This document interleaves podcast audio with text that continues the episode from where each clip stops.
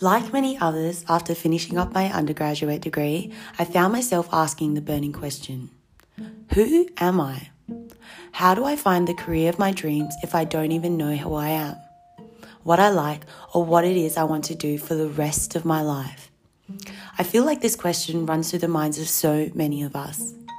Well, for me, I've always loved food, and that's why I chose to study nutrition in the first place. But it made me think why do people eat what they do? And are we really what we eat?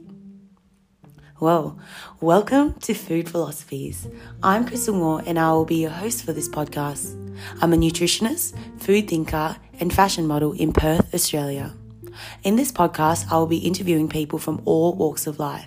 I will be speaking to chefs, dietitians, food researchers, family members, models, and many more who share a love for food and storytelling.